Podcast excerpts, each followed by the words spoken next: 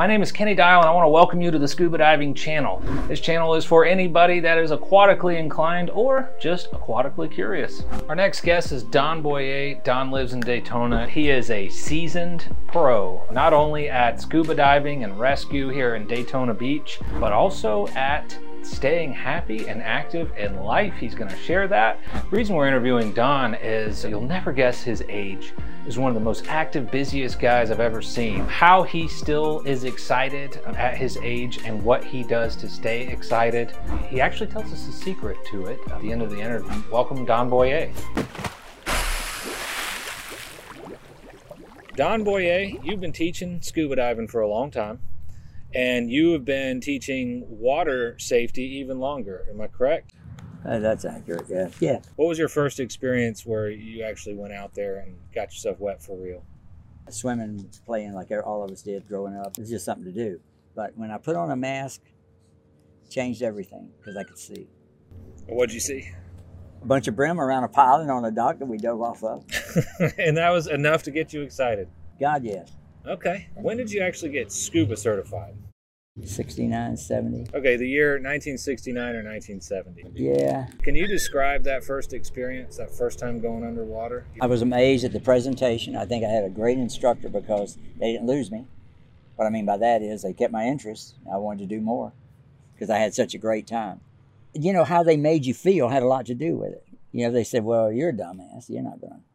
Instead, he said, you'll be a diver. So you think how the instructor makes you feel, would you say that is the most important thing? I would. The way I was introduced, it make you feel like you count, like it's something that could work for you. What happened after that? Just dive until I dropped. Anytime I got a chance, I went diving. And you worked your way up through the ranks. If I'd have known you then, I would have bored you with my stories. Man, you should have been on this trip. It was great. And people said, man, you ought to teach diving as much as you love it. And that's what started that pursuit. And your job at that time was rescue swimmer for Volusia County. Rescue swimmer for Volusia County. That's Daytona Beach. Mm-hmm. A place that I got my teaching permit was in Orlando, Florida, and they asked me if I'd like to teach for them. And I thought, well, sure. Okay. I was flattered. I thought, me? it was nice because I thought they were doing it to help me get started so they could kind of interview and watch and come back and say, here's what you did good, here's what you did bad. And I got good reports. So I thought maybe I can do this stuff, you know.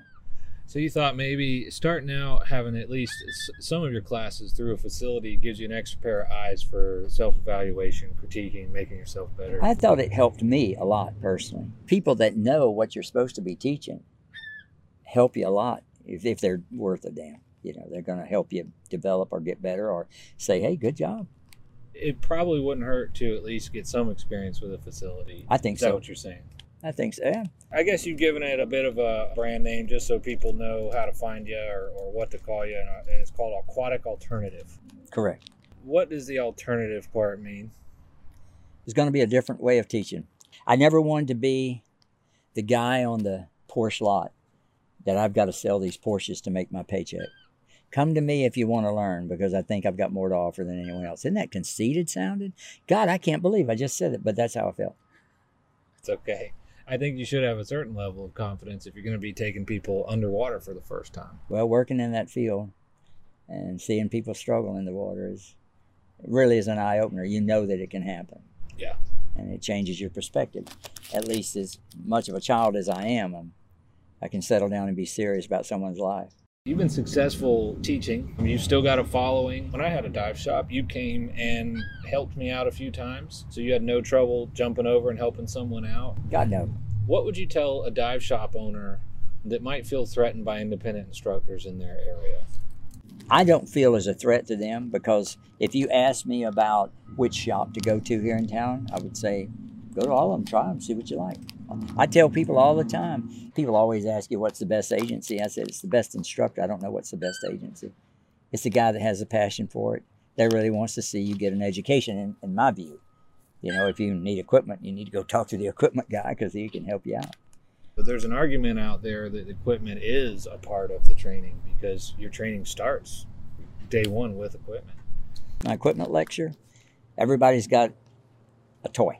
Everyone's got something that we're talking about at the time. They've got a reg, a setup. Look at how this works. Look how this stuff functions. And you tell the people the basics without boring them because some people aren't technical oriented. But if you have an understanding about it, and it's during your breaks when you really find out your audience, you find out your class, because I make myself available to every class, sit around, and I'd like to know why you're taking diving. You find out a lot about people that way, you know, like I'm taking diving because I want to plant bombs underneath foreign ships and blow them up. Oh, that's interesting, different. I never heard that before. I teach lecture discussion. That's the technique I use because I want to hear your feedback. I want to see if we're communicating, if you're grasping what I'm trying to tell you. And if you're not, I take that information and turn it into another avenue to present the information. Maybe I didn't give it to you the way that it made sense to you. Let me explain it to you this way, you know, and then you start that. You try another way, and then you start communicating.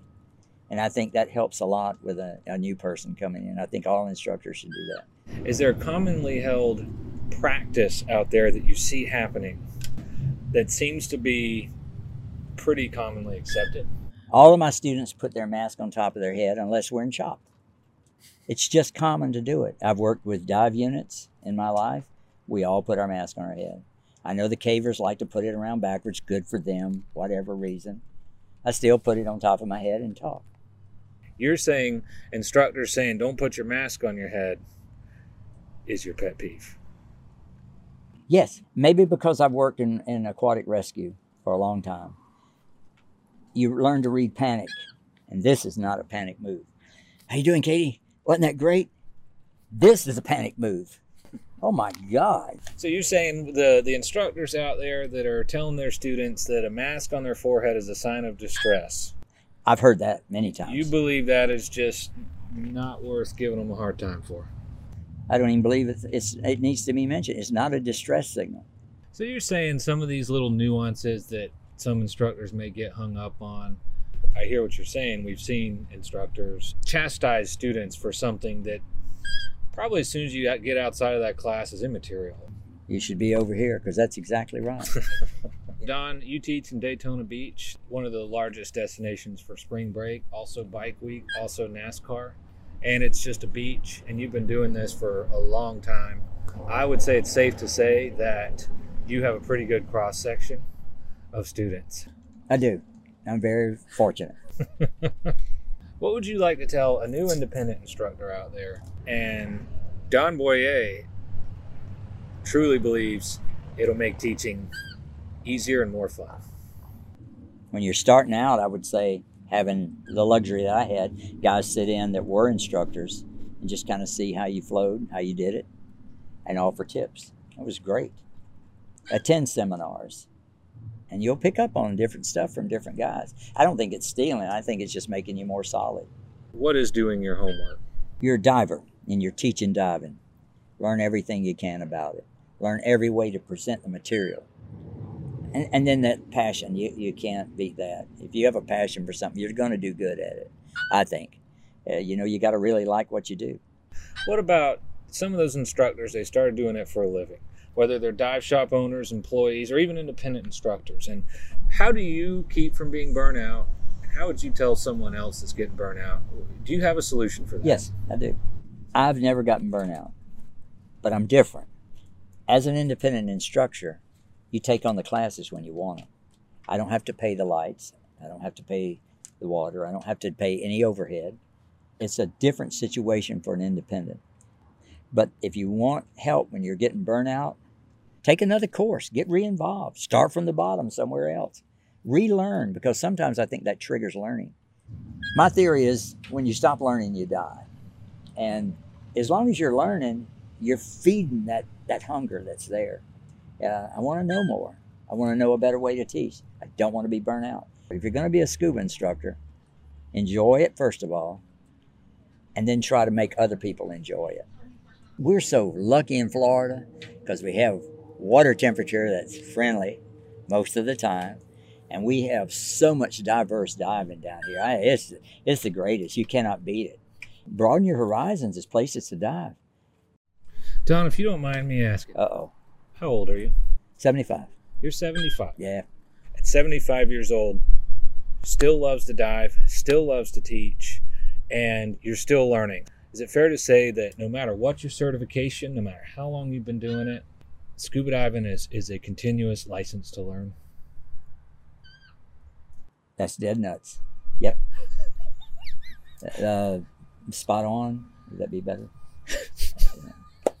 yeah, a- absolutely. Because when you quit learning, you die.